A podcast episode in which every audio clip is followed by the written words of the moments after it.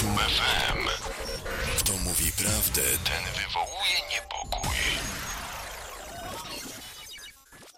Dobry wieczór, z tej strony Łukasz Kopczyk, podcast Wotum FM, a moimi gośćmi dzisiaj są redaktor Wojciech Golonka, publicysta tygodnika Do Rzeczy, doktor filozofii, były wykładowca i prorektor Instytutu Uniwersyteckiego Świętego Piusa w Paryżu, a obecnie, jak już wspomniałem, właśnie publicysta Do Rzeczy i prezes Instytutu Dziedzictwa Europejskiego Andegavenum na rzecz promocji klasycznej humanistyki.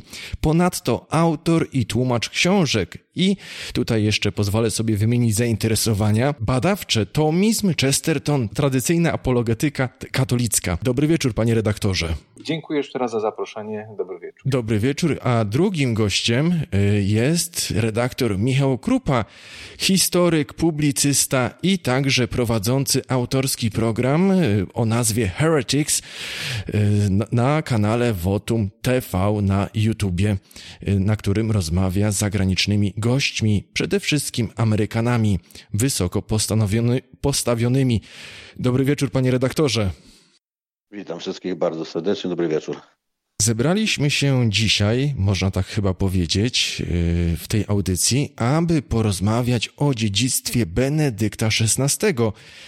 I najbardziej chyba kontrowersyjną rzeczą yy, w tym pontyfikacie yy, Benedykta XVI, papieża, no jest jego rezygnacja, ale zanim do tego przejdziemy i będziemy opowiadać o tym, jakie owoce wydał jego pontyfikat i czy te owoce jeszcze się rozwijają, czy już y, być może y, są y, niszczone, to przejdźmy najpierw do początków. Kim był papież Benedykt XVI albo i kardynał Józef Ratzinger? I o głos poproszę na początku pana redaktora Wojciecha. Józef Ratzinger był przede wszystkim teologiem, E, teologiem, który stał się później duszpasterzem, natomiast teologiem, który e, miał swoje, można powiedzieć, szczyt takiej działalności w Kościele w czasie II Soboru Watykańskiego jako ekspert soborowy.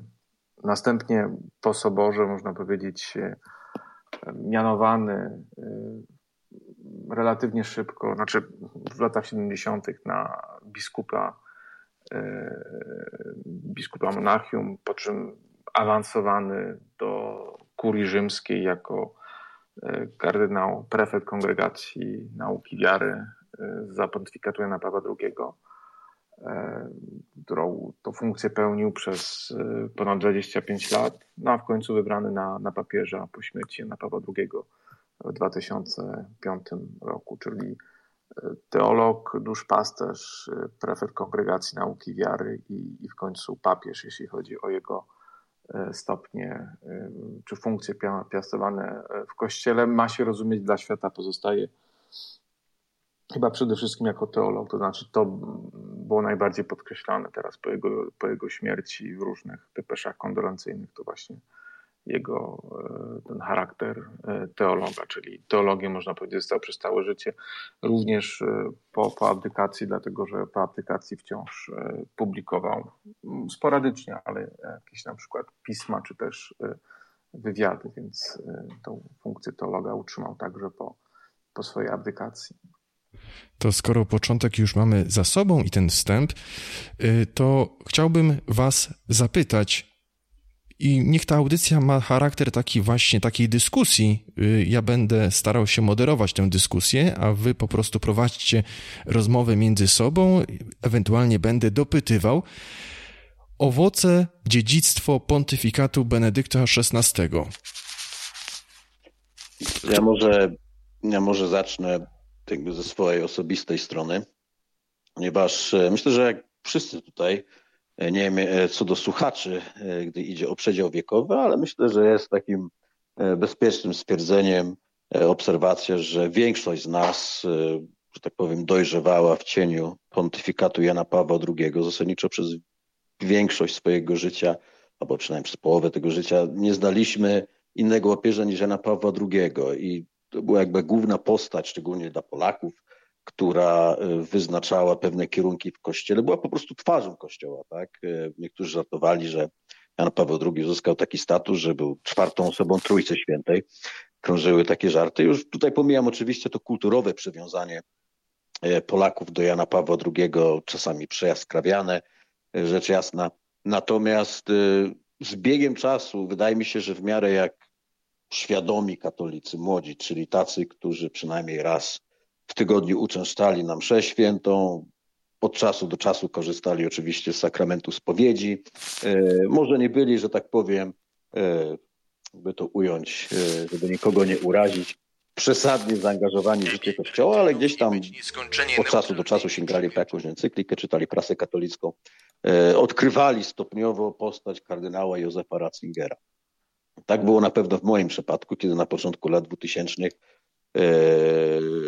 po lekturze książki księdza Klausa Gambera Zwróćmy się ku Panu, to było akurat angielskie tłumaczenie, opatrzone wstępem właśnie ówczesnego prefekta Kongregacji Nauki Wiary, kardynała Józefa Ratzingera, zacząłem zadawać sobie w duszy takie pytanie odnośnie kształtu obecnej katolickiej liturgii. Tak?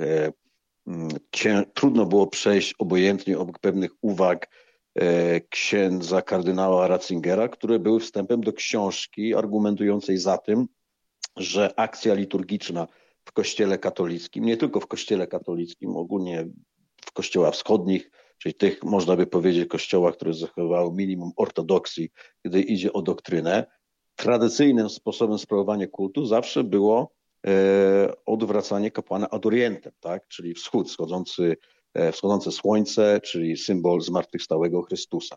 I tak by do mnie bardzo wtedy przemówiło, tak? że człowiek tyle razy w swoim życiu widział kościoły, boczne ołtarze, główne ołtarze, zastanawiał się, no tak, teraz ksiądz patrzy przodem do ludzi, e, ale za nim stoi taki ciekawy ołtarz, na którym często po prostu stały kwiatki czy tabernakulum, o ile nie było relegowane do jakiegoś bocznego ołtarza w tych nowszych kościołach, powiedzmy, albo nawet starszych, zmodernizowanych.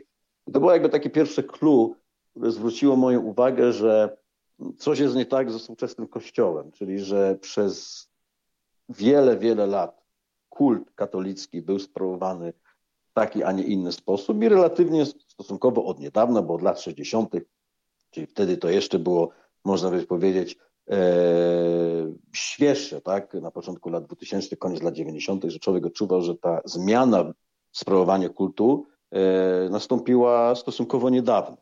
I od tego zaczęła się moja wędrówka ku pierwszej mszy trydenckiej, e, której miałem okazję uczestniczyć. Był kwiecień 2003 roku, miesiąc po inwazji na Irak, w pięknym kościele e, świętego Wincentego a Paulo, ojców oratorian w Toronto. Była to cicha msza i ci z Państwa, którzy uczestniczą regularnie w mszy trydenckiej wiedzą doskonale, że no, cicha msza nie jest akurat tą wersją mszy trydenckiej, która przemawia najbardziej do osoby, która przychodzi po raz pierwszy, tak? Ponieważ no, pierwsze wrażenie jest takie, że ksiądz coś tam sobie e, mówi do siebie, ciężko jest odpowiadać i wiadomo, gdzie jest akcja liturgiczna, raz się wstaje, raz się klęczy, czy cały czas się klęczy, e, ale więc w jakiejś mierze zrobiło to na mnie wrażenie takiego misterium, a z drugiej strony, a to jest bardziej liturgia dla ludzi zaawansowanych, dla ludzi elitarnych, dla ludzi, którzy coś więcej rozumieją z historii Kościoła. Ale cały czas gdzieś tkwiło we mnie to przeświadczenie, które właśnie pochodziło z tego wstępu kardynała Ratzingera, który przypomnę, że określił i nigdy tego nie odwołał, e, nowy porządek mszy ustanowione przez papieża Pawła VI po Soborze Watykańskim II jako liturgię sfabrykowaną. To są słowa kardynała Ratzingera, nie moje. E, ciężko było pogodzić, tak, w miarę jak upływały lata, że mamy tutaj tak mocne określenie, a jednocześnie człowiek co niedzielę mimo wszystko uczęszcza na ową sfabrykowaną liturgię. Oczywiście nie odbierając ważności sprawowanym sakramentom, E, natomiast rodziły się pewne pytania. Tak? No i tak do 2003 roku, do 2008 roku mniej więcej, e, czyli okres pięciu lat, zgłębiałem te pisma kardynała Ratzingera po wstępie do, do książki księdza Gambera, bo oczywiście słynna e, praca samego kardynała, czyli Duch Liturgii, który między innymi poruszał temat, dlaczego młodzi coraz częściej uczęszczają na mszę trydencką, że jest tam jakaś mistyka, że coś ich przyciąga, tak? że jest to oderwanie od tego banalnego świata wprowadzenie do pewnej przestrzeni sakrum, która to przestrzeń sakrum no, została gdzieś zbagatelizowana, o ile w ogóle istnieje, przestrzeni sprawowania nowego obrządku mszy, przynajmniej w rycie łacińskim. Więc w moim przypadku, tak jak powiedziałem na początku, wychodząc z takiego mm, doświadczenia osobistego, e, na pewno postać kardynała Ratzingera i później Benedykta XVI i motu proprio sumorum pontificum, o którym na pewno sobie jeszcze dzisiaj powiemy, mnie skierowała e, na drogę już całkowitego uczestnictwa tylko i wyłącznie mszy trydenckiej i przywiązania do tego, co ogólnie się nazywa tradycją katolicką. Tak? Więc e, cokolwiek innego by nie powiedzieć o kardynale Ratzingerze, i wiemy, że bardzo często określał się takim prostym sługą winnicy pańskiej. W tym przypadku owy sługa, przynajmniej w moim E, osobistym przypadku przyczynił się do tego, że jakiś kamyczek został ruszony, jakaś lawina e, ku temu, aby odkryć po pierwsze mszę trydencką, a za mszą trydencką pogłębić swoją osobistą wiarę katolicką poprzez odkrycie pewnych istotnych jakże elementów e, depozytum fidei, czyli depozytu wiary, który gdzieś po Soborze Watykańskim II, w tym nowoczesnym kościele, czy kościele Nowej Pięćdziesiątnicy, jak to się teraz modnie określa, albo zostały E, poddane nowej interpretacji albo zostały gdzieś zbagatelizowane. Więc w tym przypadku e, Danke Josef Ratzinger, że tak powiem, parafrazując Monikę Olejnik, Danke Deutschland, w tym przypadku jak najbardziej podziękowanie dla kardynała Ratzingera i później Benedykta XVI. Mamy bezpośredni wpływ. Teraz no, przedstawiłeś y, świadectwo, można, można nawet tak to nazwać, y, bezpośrednich owoców poczynań, działań Benedykta XVI. Czy to są jedyne owoce pontyfikatu Benedykta XVI, panie redaktorze Wojciechu? Ja mogę powiedzieć, e, teraz nawiązując do wypowiedzi Michała, e, ponieważ e, nie miałem takiej potrzeby, można powiedzieć, żeby przekaz Benedykta XVI czy kardynała Ratzingera zwrócił moją uwagę, czy to na liturgię, czy na pewną problem relatywizacji, relatywizacji w kościele, dlatego że już korzystałem z, z mszy trydenckiej, zresztą duszpasterstwie Bractwa Świętego Pisa X w zasadzie na długo zanim e, Benedykt XVI uwolnił mszę, e, ale chciałem powiedzieć, że doskonale rozumiem e, to, że jest w pokoleniu, pewne pokolenie w Kościele, dla których zarówno pisma, jak i pontyfikat Benedykta XVI było okazją do tego, żeby spostrzec, że po pierwsze można mówić o kryzysie wiary, liturgii, i że jest rzeczywiście e, oferta na rynku e, dozwolona czegoś innego w, liturgii, tak mówiąc troszeczkę takim językiem komercyjnym. E, I, myślę, że nie należy w ogóle bagatelizować czy minimalizować tego, tego zjawiska. Nie lubię, jak się mówi, pokolenie na Pawła II czy pokolenie Benedykta XVI. Natomiast z punktu widzenia takiego socjologicznego, to rzeczywiście to jest niezaprzeczalne, że wiele po prostu E, ludzi, no była to dla nich po prostu furtka, furtka wyjścia w, inny, e, w inną perspektywę e, i też w tam, gdzie człowiek miałby na przykład lęk, tak, że bo przecież styg, była stygmatyzacja w latach 80., 90., czy nawet jeszcze później mówienia o kryzysu w kościele, no tam te pisma kardynała Ratzingera, raport o stanie wiary, gdzie pozwalał sobie na, na, na tego typu uwagi, no to jak najbardziej to otwierało po prostu inną, inną perspektywę, inną, inną przestrzeń.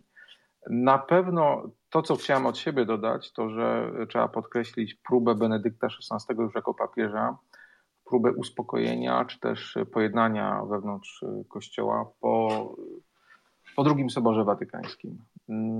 Jego hermeneutyka ciągłości, z którą ja się bynajmniej nie identyfikuję, myślę, że to wybrzmie w trakcie e, audycji, była e, realną próbą i przede wszystkim szczytną intencją próby pogodzenia przeszłości i tradycji Kościoła z Kościołem posoborowym. To znaczy, paradygmat był następujący, iż to, co było święte dla przyszłych pokoleń, nie może być nieświęte dla nas. Tam, gdzie wielu reformatorów posoborowych traktowało sobór jako istną rewolucję i odcięcie się od przeszłości, Benedykt XVI, który był wychowany jeszcze przed soborem, niekoniecznie zupełnie tradycyjnej formacji doktrynalnej, ale e, który miał, można powiedzieć, to zrozumienie, iż nie może być tak, iż e, następuje zerwanie, e, uważał, iż należy próbować godzić całe dziedzictwo posoborowe z dziedzictwem przedsoborowym. No i tutaj ewidentnie ta, ta próba pojednania również dotyczyła także środowisk tradycjonalistycznych. Głównym elementem, można powiedzieć, tej próby pojednania było w oparciu właśnie o ten paradygmat ciągłości, że skoro nie może być tak, że Kościół podważa czy neguje swoją tożsamość do czasów soborów, no to uwolnienie mszy trydenckiej było, było z tym związane, tak? Skoro ta msza miała mniej więcej 15 wieków w tej formie, y, w której przetrwała do, do, do soboru, no to dla Benedykta XVI było rzeczą oczywistą. Tym bardziej, że on był w komisji kardynalskiej, którą za pontyfikatu Jana Pawła II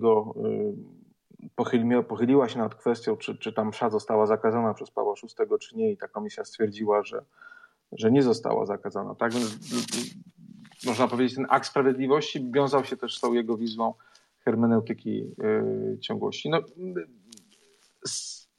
był, była konsekwencją, można powiedzieć, tego podejścia było to, że ewidentnie spowolnił e, rewolucję w kościele, która chyba nie jest dla nikogo tajemnicą w tym momencie. Tak? 10 lat po jego aplikacji do czasów pontyfikatu Franciszka można powiedzieć, że pontyfikat Benedykta XVI był hamulcem, co wcale nie znaczy, że zasady, które miały miejsce, które się toczyły, nie były zasadami rewolucyjnymi. Rewu, rewolucyjnymi. Być może będziemy o tym mówili. Natomiast ewidentnie to był, to był hamulec. Tak? To, i też kwestii dyscyplinarnej. Tutaj ja w ogóle nie jestem specjalistą od Benedykta XVI, y, jeśli chodzi o, o jakieś pogłębione studiowanie jego pism. Miałem zamiar napisać onegdaj doktorat, portret filozoficzny Józefa Ratzingera, to było w 2008 roku, już ten projekt powstał, po czym w momencie, kiedy zacząłem studiować jego, jego myśl, stwierdziłem, że dla mnie to zbyt, zbyt niejasne, zbyt powiem wręcz mętny i się przerzuciłem na Chestertona i ostatecznie zrobiłem doktorat Chestertona, więc miałbym dzisiaj swoje kilka minut chwały, gdybym był autorem takiego doktoratu o Józefie Ratzingerze, no ale potoczyło się inaczej, więc nie, nie, nie, nie uważam się za jakiegokolwiek specjalistę i pod tym względem to, co chcę teraz powiedzieć, nie mam tutaj jakiejś wiedzy historyka, ale też był ten e, ewidentnie próba e, zdyscyplinowania w Kościele tej kwestii E, nie tylko problemu pedofilii, ale w ogóle podejścia do, do duchowieństwa, kogo przyjmujemy do seminariów i ten nakaz, też, też zakaz przyjmowania homoseksualistów do, do seminarium, znaczy ludzi, którzy rzeczywiście traktują siebie, czy rozpoznają sobie homoseksualistę, tudzież wydalenie tych, którzy o seminariach, to też był ogromny plus. I to, co myślę, że należy podkreślić w końcu, trzeci element, czyli powiedziałem, ta próba pojednania Kościoła w oparciu o poszanowanie przeszłości, E, drugi element to te kwestie, można powiedzieć, dyscyplinarne, i w końcu trzeci element, który ja uważam za, za istotny. Teraz dziura w pamięci, bo mi właśnie umknął. Aha, e, to mimo wszystko pewna odwaga. Krytykuje się, i w sumie słusznie, Benedykta XVI, że w pewnych kwestiach nie miał wystarczająco odwagi aby dokonać pewnych e, zmian czy, czy pewnych rzeczy, to prawda. Natomiast tam, gdzie spotkał się z niesłychaną, wręcz można powiedzieć, agresją zarówno świata zewnętrznego, tego niekatolickiego, ale także i od środka, to potrafił mimo wszystko przetrwać te, te ataki. Więc w tej kwestii można powiedzieć kwestię podejścia na przykład do, do, do, do spraw y, homoseksualistów w seminariach. To ewidentne ataki na nawet w XVI, ale całą, cała, można powiedzieć, seria ataków, która miała miejsce wokół mszy trydenckiej, czy środowiska żydowskie reagowały na, na, na ten akt. W momencie, kiedy wycofał e, e, ekskomunikę dotyczącą, czy rzekomo dotyczącą biskupów Bractwa Świętego Pisa X w 2009 roku, to też posypały się ogromne gromy. Przecież cała w ogóle afera z biskupem Williamsonem, to nagranie go przez szwedzką telewizję, zapytanie go o, o kwestie y, komór gazowych, to, to nie było po to, żeby że kogoś interesowała prawda o Auschwitz, to było po to, ten materiał był od dawna przygotowany, żeby uderzyć w Benedykta XVI w momencie, kiedy on e, zniesie dekret ekskomuniki z, z biskupów Wrocławia Świętego Pisma Świętego. To była akcja, która była zmontowana i nie była wymierzona przede wszystkim w Wrocław Świętego Świętego, ale w Benedykta XVI. I w tych punktach e, on, można powiedzieć, wziął te, te ataki na, na klatę. I pod tym względem muszę powiedzieć szatoba. I myślę, że niezależnie od tego, jak bardzo mógłbym być krytyczny w stosunku do pewnych elementów jego teologii, bo to był teolog postępowy, nie do końca dla mnie jest jasne, a raczej jest dla mnie bardziej niejasne, że, że nie, nie wyrzekł się tych zasad, można powiedzieć, postępowych, to muszę powiedzieć, że z punktu widzenia akurat tych, yy, yy, tych wydarzeń był to człowiek, który naprawdę był bardzo mocno prześladowany wewnątrz kościele i, i, i, po, i poza kościołem. No i tutaj, mimo tego, że tak jak powiedziałem, że w pewnych rzeczach można mu zarzucać lękliwość, to tutaj y, zniósł y, bardzo wiele i, i w sposób godny i myślę, że z świadomością, że jest odpowiedzialny za dobro wspólne Kościoła i dlatego też zniósł y, tak dużo. No, łatwo może to takie laudacje wygłaszać, ale jeżeli ktoś z nas był przedmiotem oszczerstw publicznych na przykład, albo wie, jak ktoś się czuje, kiedy jest przedmiotem oszczerstw publicznych, czy tego typu, można powiedzieć, szczucia, no to wtedy może po prostu sobie e, zdać sprawę. A są pewne rzeczy, o których nawet nie wiemy w momencie, kiedy jest pewne szczucie wewnątrz kościoła, tak, ze strony czy też paraliżu, ze strony współpracowników, którzy potrafią sabotować pewne decyzje, czy, czy, czy swój rozgrywek. No tutaj pod tym względem chylę, chylę, chylę czoła Benedyktowi XVI.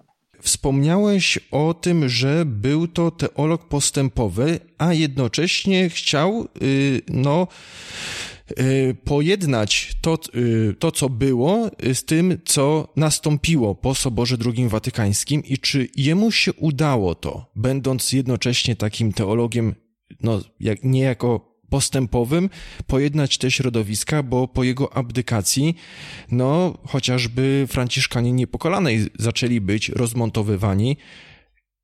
Czy no, jego działania odniosły jakiś długotrwały efekt? E, nie, i to dlatego, że nie. Tutaj jeden z głównych e, problemów, że nie dopuścił do klaryfikacji na płaszczyźnie doktrynalnej. Swoim autorytetem narzucił już na samym początku do pontyfikatu w 2005 roku w przemówieniu do kurii rzymskiej 22 e, grudnia 2005 roku narzucił ten paradygmat hermeneutyki ciągłości. To znaczy, że ma być wszystko interpretowane w taki sposób, że mamy utrzymywać w poszanowaniu to, co było przed soborem. Natomiast w momencie, kiedy grupa 50 e, włoskich, głównie włoskich, intelektualistów, kapłanów, teologów e, w 2011 roku wysłało do niego prośbę, suplikę o klaryfikację różnych aspektów soboru. Był tam m.in. ksiądz prałat Brunero Gerardini, który był dziekanem Wydziału Teologii Uniwersytetu Laterańskiego, Papieskiego Uniwersytetu Laterańskiego, a także ksiądz prałat Antonio Livi, który z kolei był dziekanem Wydziału Filozofii tego samego uniwersytetu. Podpisali się pod tą supliką. I e, tam były zadane konkretne pytania. Wśród nazw jeszcze można by wymienić dla polskiego środowiska profesora Roberto de Mattei, on też jest e, dosyć znany w Polsce w pewnych, w pewnych środowiskach. E, I była prośba właśnie o klaryfikację, zadane konkretne pytania o Sobór, o jego rangę, o interpretację. I ta suplika pozostała niestety bez odpowiedzi. Gdyby papież pozwolił na tutaj na, na skonkretyzowanie pewnych odpowiedzi, można powiedzieć, że pewne zasady rewolucyjne, które do dziś przynoszą takie, a nie inne skutki e, demolowania kościoła od, od środka, zostałyby prawdopodobnie całkowicie lub przynajmniej na płaszczyźnie teoretycznej e, w dużej mierze zablokowane. Pozwolił natomiast na dyskusję w tej kwestii. To, to, nie jest tak, że ta suplika pozostała bez odpowiedzi jako taka, natomiast pozwolił na dyskusję teologiczną między bractwem Świętego Pisma X a teologami rzymskimi właśnie w kwestii interpretacji soboru. I te, y, można powiedzieć, dyskusje nie przyniosły żadnego konkretnego skutku, ale pozwoliły w zupełności nakreślić, można powiedzieć, linię sporu e, w kwestii e, podejścia do tych zmian soborowych, które część świata katolickiego uważa właśnie za, e, za, za, za rewolucyjne. Nie udało mu się zatrzymać tych można powiedzieć, zmian. W mojej intencji był on hamulcem, sam mogąc być przeorażonym na przykład tym lewym skrzydłem progresistów w kościele, ale to też jest schemat, o którym mówił święty Pius X w ogóle analizując zjawisko modernizmu, że ktoś może wyznawać progresizm na płaszczyźnie teoretycznej, a może jednocześnie stronić od wszystkich konkluzji, tak? I, jeśli bym przytoczył na przykład pewne cytaty z Benedykta XVI jako jeszcze teologa, które mogłyby się wydawać nam zupełnie rewolucyjne, mógłbym pokazać, że mm, nie wyparł się ich, być może stonował. Dam konkretny przykład. Jest taka książka, która z tego co się orientuję nie została przetłumaczona na język polski, która została wydana tuż zanim został kardynałem prefektem Kongregacji Nauki Wiary. To jest książka, która się nazywa mm, Zasady e, katolickiej teologii. W 1982 roku została wydana. I na przykład mamy taki cytat w tej książce. Katolik nie pragnie likwidacji wiary protestanckiej, ale raczej ufa w umocnienie wiary protestantów, które się dokona w ich rzeczywistości eklezjalnej. Czyli skrajnie ekumeniczna teza. No i ja w trakcie pontyfikatu Benedykta XVI dosyć często czytałem przez pewien moment L'Osservatore Romano. I muszę powiedzieć, czyli yy, watykański dziennik, ja go czytałem akurat w wersji francuskiej, to był tygodnik, muszę powiedzieć, że byłem zawiedziony różnymi wystąpieniami, które nawoływały do, można powiedzieć, były formowane w tym samym duchu. Przede wszystkim depesze kondolencyjne, które Benedykt XVI wysyłał na okoliczność śmierci hierarchów, yy, czy tam z jakiejś okoliczności celebracji, czy to u prawosławnych, czy, czy u Anglikanów, czy protestantów, właśnie w tym duchu były formułowane. Pamiętam, jak zmarł jeden z, z patriarchów Konstantynopola, tych prawosławnych, czyli schematyckich. Benedykt XVI napisał do wiernych cerkwi prawosławnej, że żeby znaleźli pocieszenie w tym zapewnieniu pańskim o tym, że wierni e, pracownicy jego winnicy zostaną wynagrodzeni. Czyli nawet nie prosił o, o, o zbawienie tutaj duszy, czy modlitwę za duszę, tylko pocieszał tych prawosławnych, że, że ten ich przywódca na pewno dostąpił e, nagrody od, od, od, od mistrza Winicji Pańskiej. No, Winicą Pańską jest akurat Kościół katolicki, a nie, a nie cerkiew prawosławna. Podobnie jak pisał do, do przywódcy jako papież, to też pamiętam, byłem zdumiony, ale taka depesza do mm, arcybiskupa Canterbury, który nie jest w ogóle arcybiskupem. Kościół katolicki nie uznaje święceń anglikańskich. Leon XIII w sposób nieomylny się tutaj wypowiedział. Pisał do niego, że zachęca go do umacniania jedności komunii e, anglikańskiej. No, czym jest komunia anglikańska? To jest e, przede wszystkim to schizma anglikańska, z której e, raz po raz uciekają po prostu kolejni biskupi, również w ostatnich latach. Zresztą za czasów pontyfikatu Benedykta XVI to akurat jego plus, że utworzył specjalne miejsce dla, dla Anglikanów, anglokatolików, którzy chcieli e, nawiązać łączność e, z Rzymem, zadbał o to. E, więc w tych, w tych depeszach po prostu widać było, że, że te zasady, które można by cytować właśnie z jego z tej etapu jeszcze przedrzymskiego, zanim został strażnikiem wiary, one, one gdzieś tam wciąż wciąż, wciąż się pojawiały. Tak? On, podkreślało się na przykład jego dystans do, do ceremonii w Asyżu w 1986 roku i prawda jest, że on miał zastrzeżenia do tego, co zrobił, tego jednego wielkiego międzyreligijnego spotkania w Asyżu w 1986 roku, gdzie ponoć buddyści nawet czcili Buddę wystawionego na tabernakulum jednego z, z kościołów w Asyżu. No ale celebrował 25-lecie e, tegoż e, wydarzenia, już będąc papieżem, tak, dokonał on e, e, kolejnego spotkania międzyreligijnego. Więc można powiedzieć w pewnym sensie postać tragiczna, bo rozdarta między wizją tego, że w Kościele wiele rzeczy jest nie tak, a z drugiej strony, która w moim skromnym zdaniem e, mimo wszystko wyznawała zasady, które napędzały, można powiedzieć, te, te zjawiska. I na przykład ksiądz prałat Antonio Livi, którego którego przytoczyłem, czyli dziekan Wydziału Filozoficznego Papieskiego Uniwersytetu Latynoskiego, który miał formację tomistyczną, zmarł w 2017 roku. On na przykład uważał, że mimo wszystko jest duża ciągłość między pontyfikatami, jak mówił papieża Bergoglio i papieża Ratzingera. Tak? To znaczy, że Jeden to był kulturalny, tutaj cytuję, niemiecki profesor i, i, i, i duszpasterz, a drugi to jest, można powiedzieć, Argentyńczyk, który jest populistą i demagogiem, ale tak naprawdę uważał, że to są dwie różne strony tej samej, tej samej monety. Więc no, dlaczego mówię, może to nie jest dla wszystkich przyjemne w takim okresie żałoby po Benedykcie XVI, kiedy wiele osób jednak mu zawdzięcza to, że był pewnym drogowskazem na, na drodze wielu niewiadomych w Kościele. Tak? Dlaczego o tym wspominam?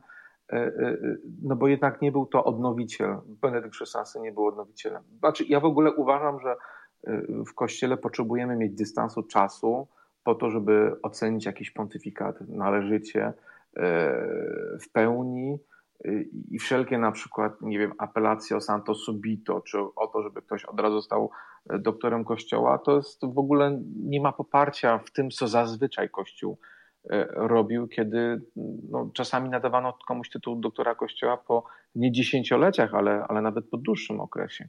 Wyjątkiem takiej spektakularnej kanonizacji był święty Franciszek z Asyżu, to naprawdę była postać E, e, niesamowita. W spektakularnej kanonizacji znaczy, że gdzie odpuszczono, można powiedzieć, te klasyczne e, okresy czasowe, ale kardynał Ottaviani, ten słynny prefekt świętego oficjum, mówił, miał taki artykuł na temat objawień, tak, i, i ciągoty za objawieniami, napisał, chrześcijanie nie ekscytujcie się tak łatwo. Można by nawet przetłumaczyć dosłownie, nie podniecajcie się tak łatwo.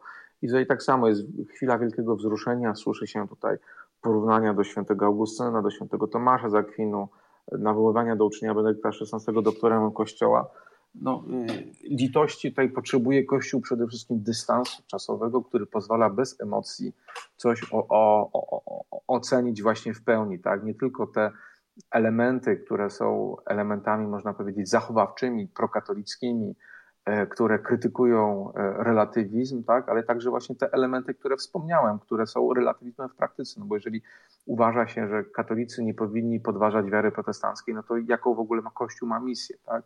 No, tego typu sprzeczności, które, które właśnie chciałem wskazać, które były piętą achillesową e, tej hermeneutyki yy, ciągłości, można powiedzieć, bo to znaczy, że można było hamować w praktyce nadużycia, ale to było hamulec, a to nie była wymiana, można powiedzieć, pewnego e, toku e, myślenia, który sam sobie mimo wszystko miał aspekty rewolucyjne. Wielu teraz nazywa Benedykta XVI czy Józefa kardynała Ratzingera, no bo zrezygnował, no w ogóle jego rezygnacja jest, czy abdykacja jest kłopotliwa, bo stworzył chyba nową w ogóle tytulaturę, papież emeryt, ale no, wielu nazywa go mistrzem. Ty zalecasz taki dystans. Co byś powiedział od siebie osobom, które właśnie mają go za mistrza i nie patrzą krytycznie na jego dorobek jako papieża? Y, myślę, że trzeba pamiętać, że y, jeden papież nie stoi ponad y, całym kościołem. To znaczy, Kościół to jest 2000 lat y, tradycji i magisterium. E, no i to, co trzeba pamiętać, bo to, co przesłania, można powiedzieć, pewien y, krytyczne podejście. Znaczy, to jest w ogóle problem, kiedy mówimy, że katolik musi mieć krytyczne podejście do tego, co mówi papież, no ale to już to sytuacja w ogóle to tu narzuca, tak? E, w momencie, kiedy kardynałowie domagają się e, od papieża Franciszka klaryfikacji pewnych, pewnych opinii, E, e, no to znaczy, że jest sytuacja bardzo poważna w Kościele. Ale w momencie, kiedy papież Benedykt XVI miał dwuznaczną wypowiedź na przykład na temat e, ewentualnego wykorzystywania prezerwatyw po to, żeby uchronić przed AIDS, gdzie to, można powiedzieć, to, to, to, to, to jego zdanie zostało podane kryty, krytyce nie tylko przez tradycjonalistów, ale, ale również przez osoby z jego obozu w oparciu o orzeczenia papieskie. Więc to, co myślę, że należy o czym, o czym pamiętać, że więź emocjonalna e, i przywiązanie emocjonalne nie powinno brać górę nad, e, nad jasną wykładnią e, wiary. Zresztą papież Benedykt XVI w swym testamencie miał takie bardzo mocne stwierdzenie nie dajcie się zwieść, trwajcie w wierze. I mam nadzieję, że tu chodziło o tą jego wiarę z dzieciństwa, tą, którą otrzymał swojej ultrakatolickiej rodzinie w Bawarii. Zresztą w ogóle jako Bawarczyk trudno go nie lubić Benedykta XVI. Bawarczycy są bardzo e, sympatycznymi e, ludźmi i, i nawet tam, gdzie znaleźliśmy teologa, progresistę e, Bawarczyka, to on mimo wszystko będzie przesiąknięty kulturą katolicką i bardzo radosnym podejściem do drugiego człowieka. Zresztą trzeba odróżnić czyjeś zasady od jego osobistych, nie wiem, obyczajów, pobożności i tak dalej. Benedykt XVI był człowiekiem bardzo skromnym. Ale pamiętać właśnie, że e, nasz przywiązanie do osoby nie może być ponad, e, ponad rozumem i wiarą oświeconą rozumem. Jest szereg cytatów z Benedykta XVI, e, które, które rodzą problemy. On jako papież porównuje się go do świętego Augustyna i, i cały problem jest taki, że święty Augustyn napisał jedną albo kilka książek retraktacji, gdzie po, po, poprawiał swoje błędy y, z wcześniejszych etapów swojego życia, gdzie odcinał się od własnych błędów. Benedykt XVI jako papież e, publikował książki ze swojej młodości, jak na przykład Wprowadzenie do chrześcijaństwa, które jest po pierwsze bardzo trudną i mętną książką, a po drugie to jest książka progresistą. Ona była krytykowana niejednokrotnie przez różnych badaczy za granicą, ale także w Polsce. Tam naprawdę są cytaty, które mogłyby e, e, jeżyć włosy na, na głowie ortodoksyjnego, prawowiernego katolika. No i Benedykt XVI pozwalał na publikację tych dzieł jeszcze za jego pontyfikatu, mówiąc, że no w zasadzie istota tej książki była bardzo słuszna i tak dalej. Więc być może gdzieś się od czegoś zdystansował, ale nie powiedział gdzie, nie powiedział od czego. No i jego autorytet jako papieża, jeszcze można powiedzieć, nadawał dodatkowego autorytetu tym, tym książkom. Z drugiej strony, jeśli się nie mylę, to chyba we wstępie do książki Jezus z Nazaretu pozwolił, powiedział, że można się z nim nie zgodzić. I co więcej, on tą książkę opublikował jako prywatny teolog, jeśli dobrze pamiętam, jako Józef Ratzinger, czyli e, nawet nadał jej inną, inną e, rangę. Ale więc osoby, które traktują go za mistrza, niech pamiętają, że e, dysputa czy kąt, y, czy, czy, tak, dysputa o, o, o prawowierności Józefa Ratzingera e, jako teologa e, ma długą historię, że to nie tylko tradycjonaliści na ten temat się wypowiadali, wspomniany przeze mnie e, ksiądz Prawadliwi, który utrzymywał życzliwe stosunki z Benedyktem XVI, potrafił o nim bardzo ostre rzeczy powiedzieć w kwestii teologii. E, e, I, I, tutaj trzeba mieć po prostu chłodny dystans i, i patrzeć na tylko i wyłącznie na to, co ewentualnie ktoś powiedział i czy to, co powiedział, rzeczywiście odpowiada katolickiej ortodoksji, czy, czy nie. A czy Benedykt XVI zaradził jakoś kryzysowi wiary? Może ja y, włączę się do dyskusji. Nie, Bardzo nie, nie, nie, nie, nie zasnąłem bynajmniej, nie, raczej wysnuwałem wnioski z tego, co, co Wojtek mówi. E, ja bynajmniej też, pomimo mojego wstępu, e, takiego podziękowania dla mm, kardynała Ratzingera, później Benedykta XVI za otwarcie, może nie na oścież, ale w jakiejś mierze tych drzwi, które poprowadziły mnie dalej ku tradycji katolickiej, autentycznej katolickiej liturgii, łacińskiej liturgii.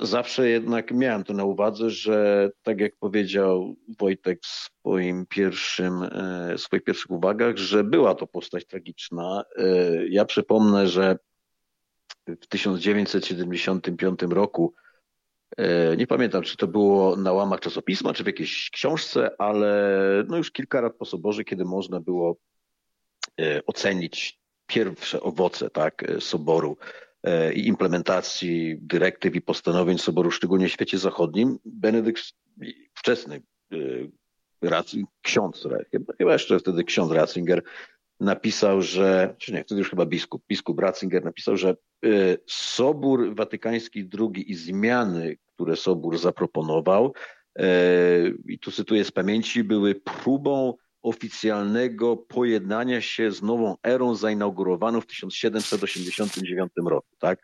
Czyli chodziło o próbę pogodzenia Kościoła katolickiego z zasadami rewolucji francuskiej, wprost antykatolickimi. I bo o ile się orientuję, a pisałem akurat swoją pracę magisterską na temat świętej pamięci księdza profesora Michała Poradowskiego, więc pamiętam, że ten cytat wykorzystałem w pewnym segmencie krytycznym wobec Soboru. E, Ratzinger wypowiedział te słowa w sposób aprobatywny, e, czyli że musiała nastąpić ta, e, to pojednanie między światem rewolucyjnym a światem Kościoła katolickiego. Tak?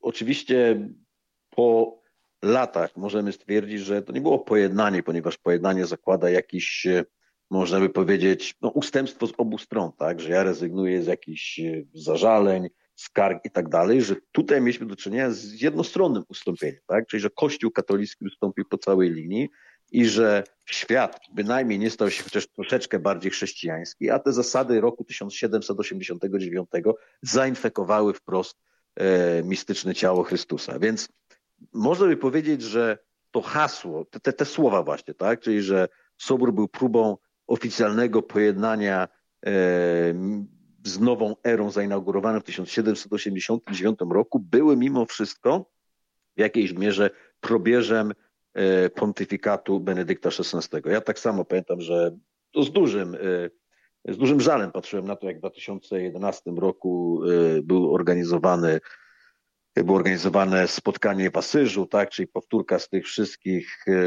no, niekatolickich e, rytuałów, niechrześcijańskich, nawet tych dziwas, które miały miejsce w ramach tego nowego pojednania między religiami, takiego śmierdzącego na kilometr takim nową formą globalizmu, która bynajmniej nie uwzględnia uniwersalizmu katolickiego, ale takiego, można by powiedzieć, podejścia typu podajmy sobie ręce, kumbaya e, i czytajmy książki Billa Gatesa. Chodziło o sekularyzowanie przekazu Kościoła katolickiego, który sprowadza de facto Kościół do po prostu kolejnej organizacji charytatywnej.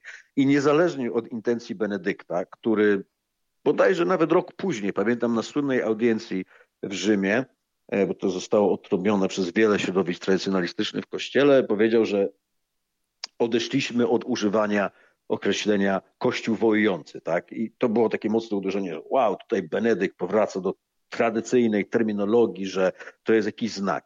Z drugiej strony, dokładnie tak jak Wojtek mówi, mieliśmy, e, można powiedzieć, takie przepływy i odpływy. Czyli z jednej strony Benedykt robił coś bardzo tradycyjnego, coś pozytywnego.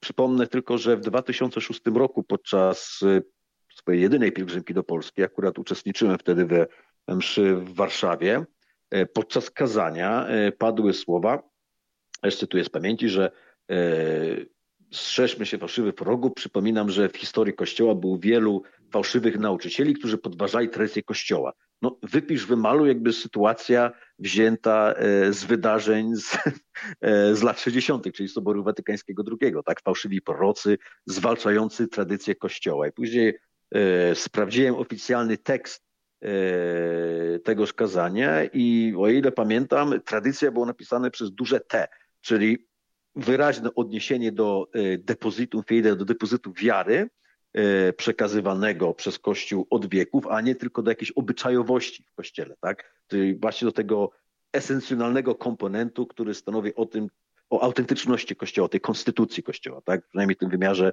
e, doktrynalnym.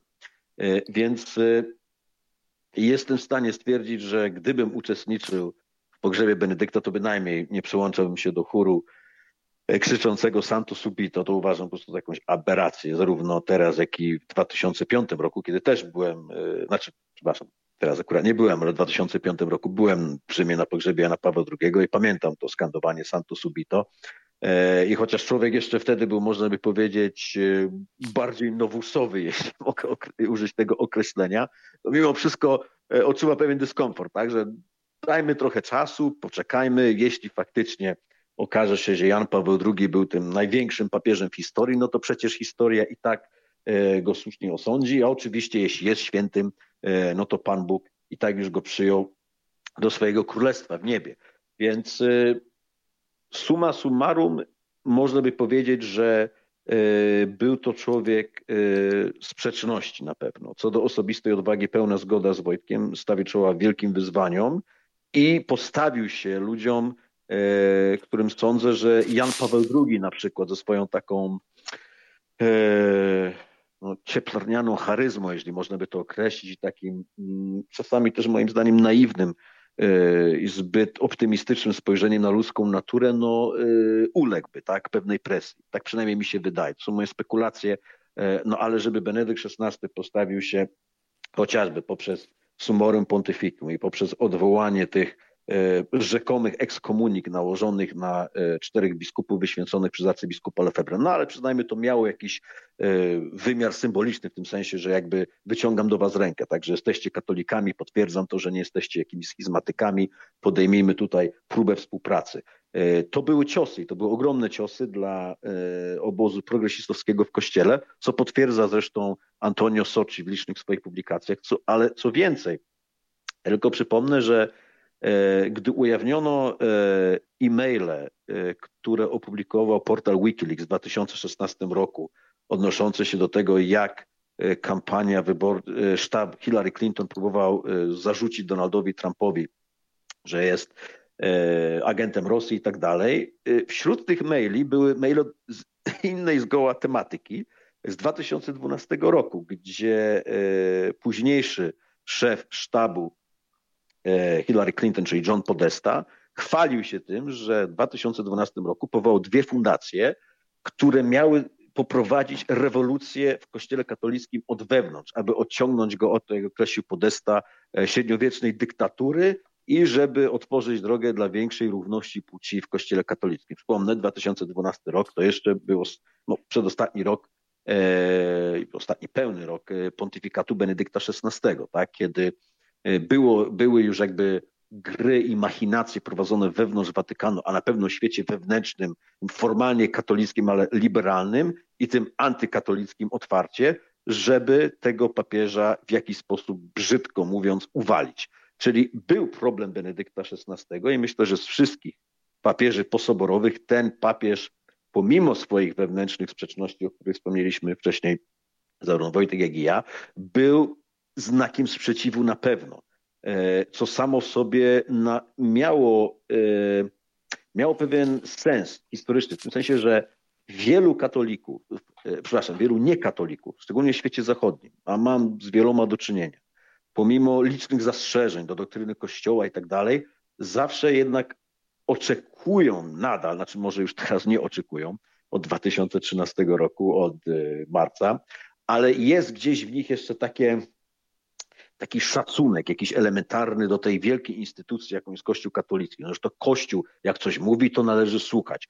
Że jak papież walnie ręką w stół, no to coś poważnego się dzieje. Tak? Benedykt jakby w jakiejś mierze przywrócił ten autorytet i spowodował, że świat zewnętrzny e, zaczął traktować Kościół na nowo e, z pewną powagą. I oczywiście niektórzy traktowali tą powagę w sposób pozytywny, że o, po latach destrukcji, kryzysu nagle tutaj widzimy, że coś poważnego się dzieje, nawet jeśli nie jesteśmy katolikami, e, oraz tacy otwarci wrogowie Kościoła, czyli nominalni katolicy, jak John Podesta, którzy już snuli plany e, wraz ze swoimi e, towarzyszami w Watykanie, szczególnie z okolic amerykańskiego kolegium, środowisk jezuickich, jak przeprowadzać rewolucję od środka, o której nie będziemy mówili otwarcie, ale cel jest oczywiście jasno wyznaczone. No, dzisiaj już nikt nie ma takich złudzeń, tak, przy Franciszku. Wszystko wróciło jakby do, e, albo nawet można powiedzieć, wyeskalowało się w jakiejś mierze, tak, ponieważ nikt już nie ma złudzeń, że przynajmniej za, pod, tym, za ty, e, pod rządami tego papieża e, można oczekiwać jakiejkolwiek powagi. No, może to jest zbyt subiektywna opinia z mojej strony, ale myślę, że przynajmniej nasi słuchacze się z tym zgodzą, tak. E, widzimy, jak sytuacja się rozwija, do czego to wszystko zmierza przynajmniej patrząc tak czysto po ludzku. Więc Benedykt przywrócił pewne. Mój kolega kiedyś użył takiego określenia w stosunku do Benedykta XVI, że e, jego polityka kościelna to jest polityka bonapartyzmu, czyli że mm, pewne zewnętrzne formy, tak? Benedykt lubił te szaty liturgiczne stare, oczywiście krzyż powrócił e, na nowo, e, sześć świec na ołtarz, nawet gdy był celebrowany Novus Ordo, więc to wszystko jakby miało pewne mm, brzmienie tradycyjne. Wyglądało to w sposób tradycyjny dla kogoś, kto pierwszy raz być może miał styczność z Kościołem katolickim, e, albo nawet dla takich protestantów, którzy mogli nawet pomylić celebrację Novus Ordo po łacinie w Watykanie, na przykład z mszą łacińską, mszą trydencką, tak? bo przynajmniej tak to zewnętrznie wyglądało.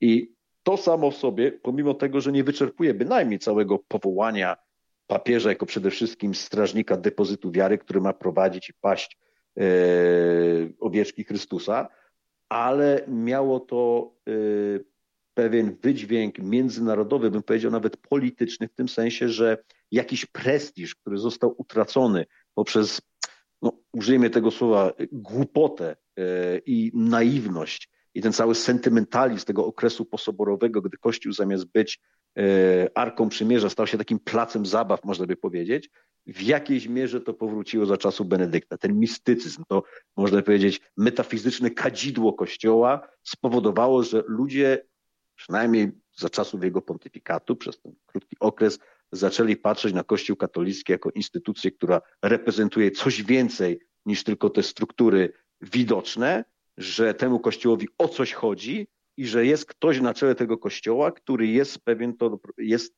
jest pewny siebie, jest, jest w stanie doprowadzić e, te różnego rodzaju inicjatywy do e, swojego finału, czy to właśnie e, sumorem pontyficum, czy z biskupami bractwa, czy dialog z bractwem, czy chociażby kwestia dyscypliny, czy chociażby to na gruncie teologii moralnej, co tutaj też myślę, że jest jakieś pole do dyskusji. Chociażby Wojtek wspomniał o tej kwestii tych e, korzystania lub nie z prezerwatyw e, w homoseksualnym akcie. Natomiast ciekawostka, tak? Władimir Putin w swojej depeszy kondolencyjnej napisał, że Benedykt XVI bronił tradycyjnych wartości chrześcijańskich.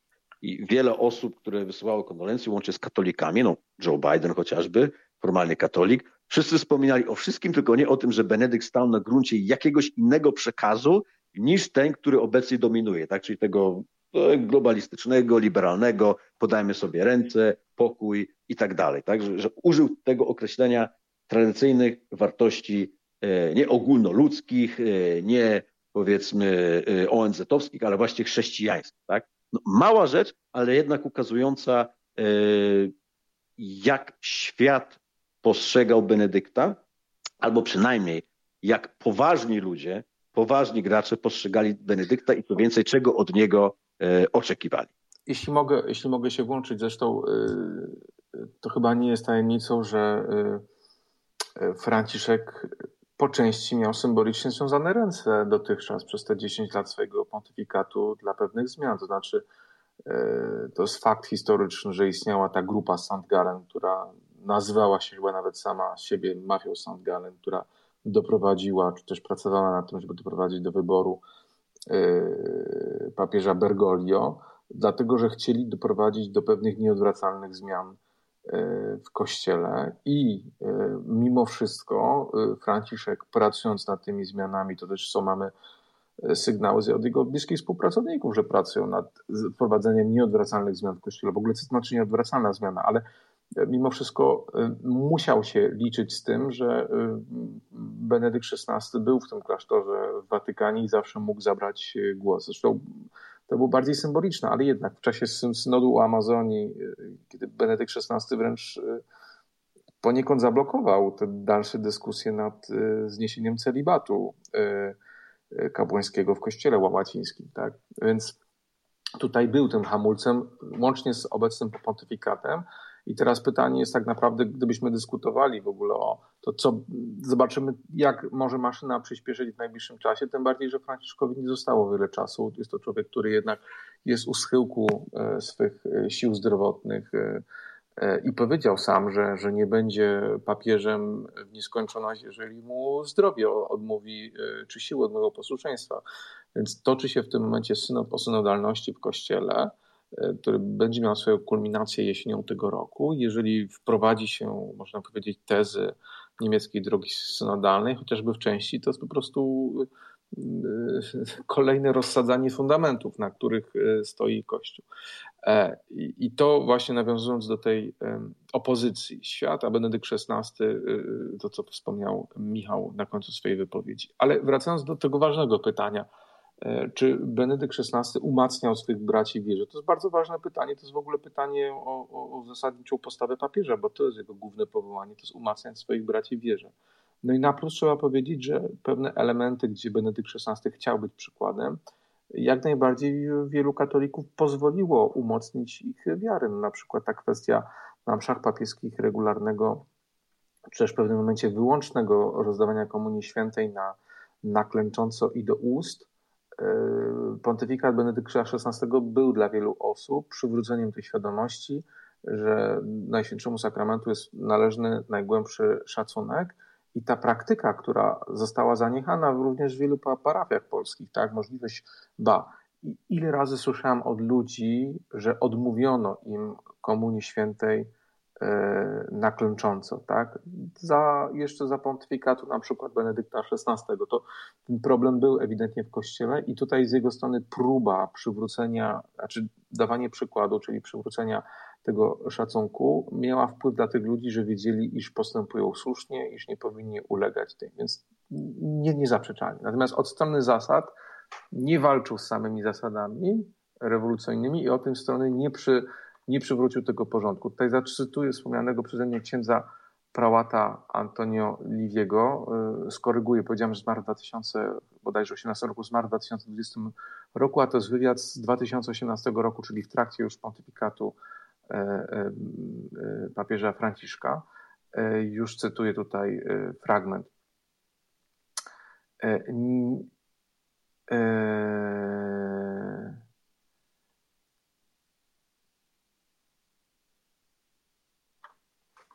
Jako prefekt Kongregacji Nauki Wiary kardynał Ratzinger często dopuszczał do głosu herezję, a przynajmniej ją tolerował. Chodzi o to, że y, kongregacja bynajmniej nie była zbyt ostra z teologami. Może to też zależy od jego delikatności umysłu i łagodności. Jednak nie można być dobrym teologiem, a przede wszystkim dobrym pasterzem, jeśli nie chroni się dogmatu przed herezją. A najgorszą herezją jest mówienie, że wiara nie potrzebuje dogmatów. On, Ratzinger, skłania się ku relatywistycznej, historyzującej interpretacji według szkoły hermeneutycznej w odniesieniu do absolutnej wierności dogmatowej. Już kończę cytat. Jeśli naprawdę wierzył w dogmat i zamierzał uwolnić Kościół od herezji nie musiał rezygnować lub mógł później odrzucić tezy papieża Franciszka. No tu jest mm, ostre zarzuty, tak? Tak samo jak ksiądz Antonio Livi mówi, że no, w ogóle w Kościele najważniejsze stanowiska są zajmowane przez no, modernistów. Ksiądz Antonio Livi nie jest jakimś, nie wiem, tradycjonalistą, kapłanem Bractwa Świętego Pisa X. To, to był kapłan diecezji rzymskiej e, i, i, profesor Uniwersytetu Papieskiego Laterańskiego no więc no jeżeli taki głos był, no, no to można powiedzieć, że, że tutaj są poważne zastrzeżenia od strony pryncypiów, ale w praktyce, tak jak powiedziałem, trzeba mu policzyć na korzyść te różne po prostu e, wysiłki. No tak samo jak w ogóle uspokojenie pewnej godności liturgii, tak? E, można zarzucić, czemu papież Franci Benedykt nigdy publicznie nie odprawił mszy trydenckiej, skoro uwolnił ją, czemu nie dał przykładu, tak?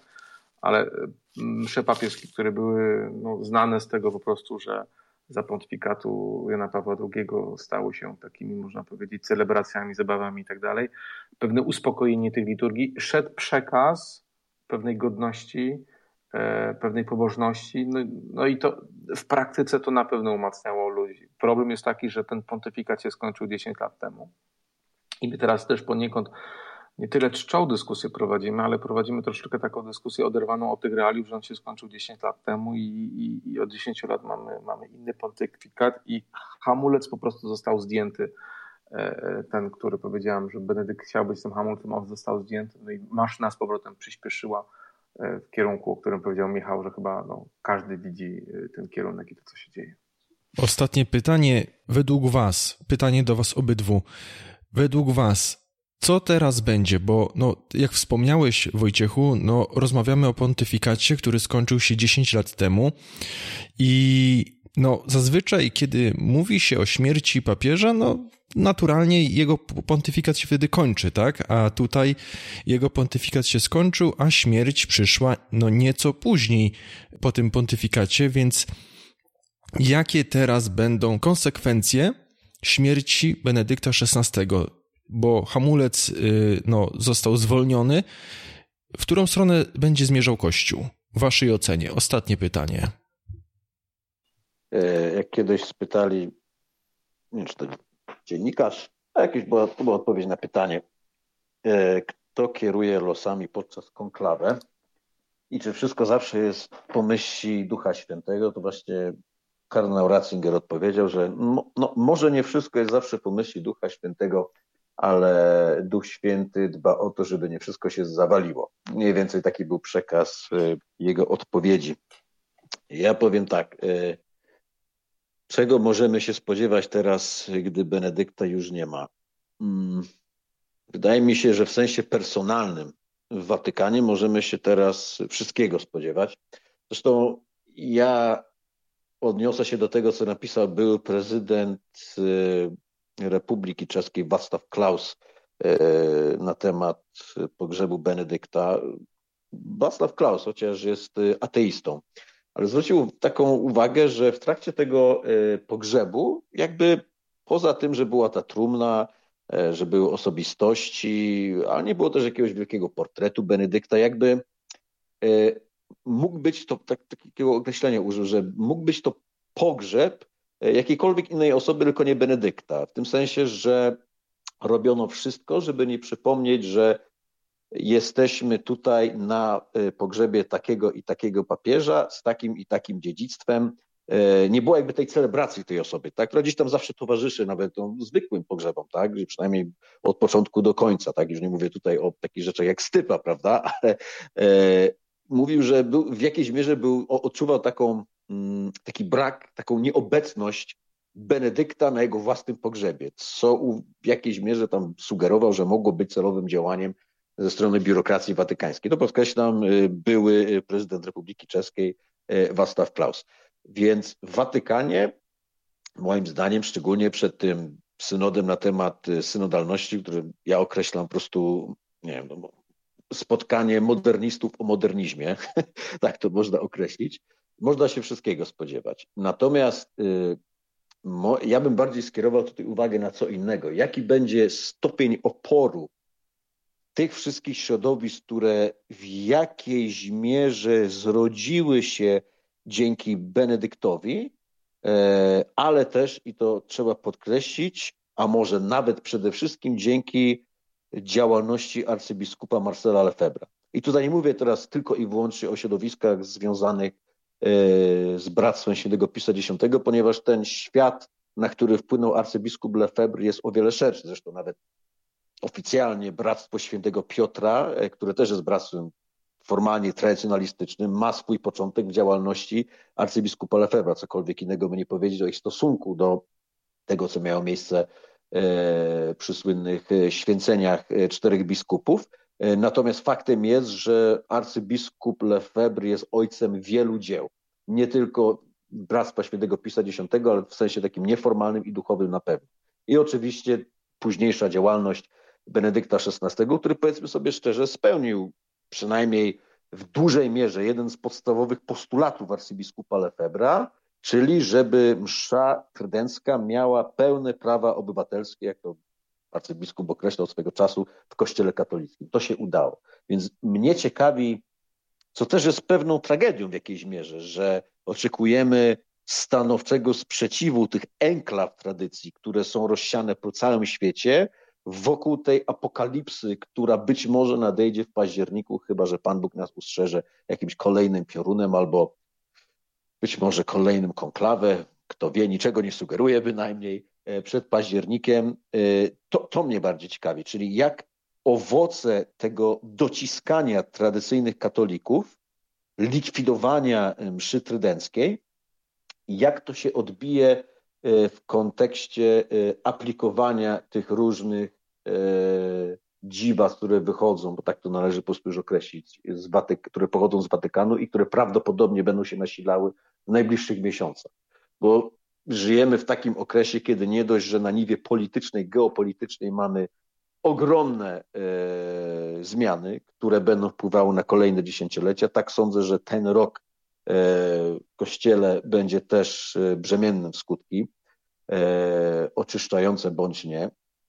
Więc czego, po śmierci Benedykta myślę, że możemy, mam nadzieję, taka jest moja żywa nadzieja, że pomimo próby zgniecienia tych wszystkich inicjatyw, które wyrosły właśnie najpierw za sprawą arcybiskupa Lefebvra i jego dzieł, a następnie za przychylną w jakiejś mierze działalności Benedykta XVI, że te wszystkie środowiska będą zaczynem odnowy i, i podkreślam, katolickiego, czyli słusznego oporu wobec papieża, który ewidentnie przekracza swoje kompetencje i nie wypełnia podstawowego obowiązku, jakim jest przekazywanie w sposób nieskazitelny otrzymanego depozytu wiary, szczególnie w tej warstwie dogmatycznej, ale też i e, dyscyplinarnej.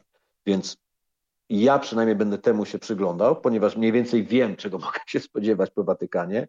E, I taka ciekawostka, że zmarły e, wczoraj kardynał e, George Pell, australijski kardynał niesłusznie oskarżony zresztą o czyny pedofilskie. Ostatni jego tekst, który napisał tuż przed śmiercią, pojawił się na łamach Spectator, takiego konserwatywnego czasopisma brytyjskiego, e, w którym pisał, że ten synod na temat synodalności e, to jest jakiś, cytuję, toksyczny koszmar, który nadchodzi. Więc widać, że tutaj e, przesłanie kardynała, który też był bardzo blisko związany z Ratzingerem swego czasu i później Benedyktem i również też, który przychylnie podchodził do, jeśli można użyć tego określenia, liberalizacji mszy trydenckiej, jest jednoznaczny. Więc wiemy, czego możemy spodziewać się po strony Watykanu.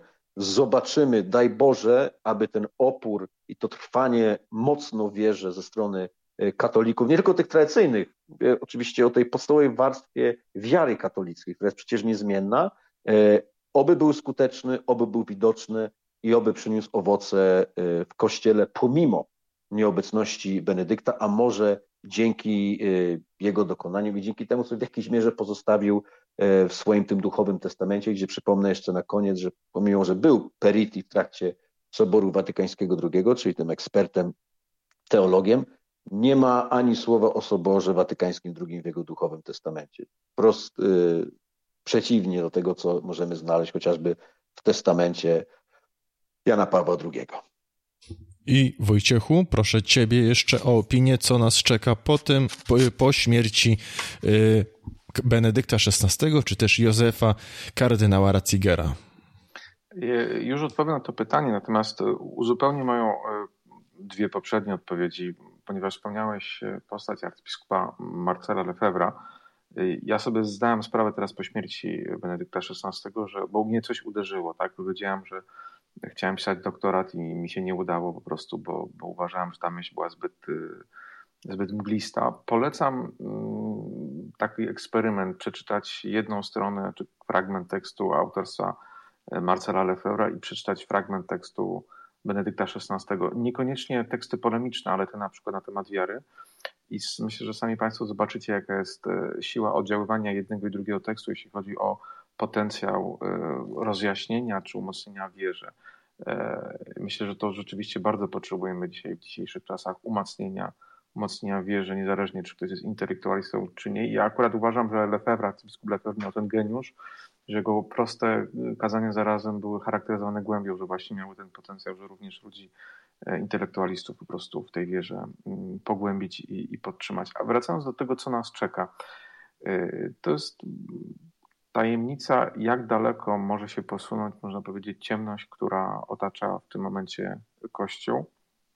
I nie mamy tej, tej, e, tej odpowiedzi. Wiemy, że e, Pan Bóg próbę e, w czasach ostatecznych skróci, bo nawet nie wytrzymaliby jej wybrani. Chodzi bardziej tutaj o próbę, którą antychryst podda, podda wierzących, ale no jednak jest ten element próby, tak samo jak Pan Jezus zapytał, czy wracając na ziemię zastanie jeszcze, jeszcze wiarę. No, jest niepokojące, skoro mówimy o Benedykcie XVI, niepokojąca ta wizja, którą on sam e, zwiastował, że chrześcijaństwo może przetrwać w drobnych wspólnotach po prostu, a nie w tej swojej takiej instytucjonalnej e, wersji e, Kościoła, jakiego znamy. I, i, I, pytanie, czy jak daleko posunie się, można powiedzieć, to rozmycie fundamentów Kościoła, czy jego rozpad właśnie na to, że jeden episkopat głosi już totalne herezje, drugi jeszcze nie. Ja myślę, że trzeba postawić pytanie inaczej. Co trzeba zrobić samemu w czasach próby których żyjemy, aby pozostać dalej katolikiem. Myślę, że tutaj odpowiedź jest podwójna. Po pierwsze, uświadamiać się co do znaczenia własnego katechizmu, powrócić do jakiegoś dobrego, tradycyjnego katechizmu, który nam przypomni znaczenie naszych podstawowych wiar, bo jednak pamięć to jest zdolność zapominania.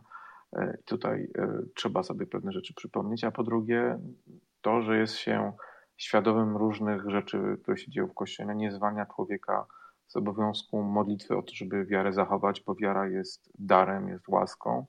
Człowiek musi o to dbać także poprzez modlitwę. Im bardziej tak naprawdę kryzys Kościoła jest też elementem oczyszczenia, tak? To znaczy to jest okazja do wręcz zdobycia świętości, jeżeli pójdziemy na całego, można powiedzieć, nie tyle w pewnym radykalizmie jakimś intelektualnym, ale w radykalizmie właśnie do tego, że no okej, okay, wszystko się sypie, ale co Pan Bóg ode mnie wymaga, jaka jest Jego wola i okej, okay, muszę dawać świadectwo, muszę żyć zgodnie z moją wiarą. I myślę, że to jest istotne, bo jak daleko posunie się rewolucja, możemy sobie spekulować, tak? I ja jestem osobiście przerażony po prostu możliwościami e, i ich konsekwencjami, no ale z drugiej strony można zachować właśnie ten wewnętrzny spokój, że prawdziwy rząd światowy czy prawdziwy szef kościoła to jest e, Pan Bóg, tak? Papież jest tylko wikariuszem Chrystusa, nawet jak sobie ludzie zadają pytania, czy Franciszek jest papieżem, czy nie jest papieżem, to wszystko to, co się dzieje na świecie jest z dopustu Bożego i Jezus Chrystus ma wszystko w swoich rękach mimo wszystko. Więc im bardziej będziemy zachowywać naszą relację z Jezusem Chrystusem, kult Matki Bożej, różaniec, o który nawoływała w różnych e, e, objawieniach, tym bardziej możemy być spokojni, że niezależnie jak mocno będą turbulencje, no to my tej wiary e, nie stracimy, bo to jest najistotniejsze. I jakby nie patrzeć, tym optymistycznym akcentem zakończmy naszą audycję. Bardzo dziękuję za e, udział i tak obszerne, bogate wypowiedzi. Moim i Państwa gościem był redaktor Wojciech Golonka. Serdecznie dziękuję. I także był gościem moim i Państwa redaktor Michał Krupa. Serdecznie Wam dziękuję. Dziękuję bardzo. Dziękuję bardzo z Panem Bogiem. Pozdrawiam. Z Panem Bogiem. Wotum FM. Kto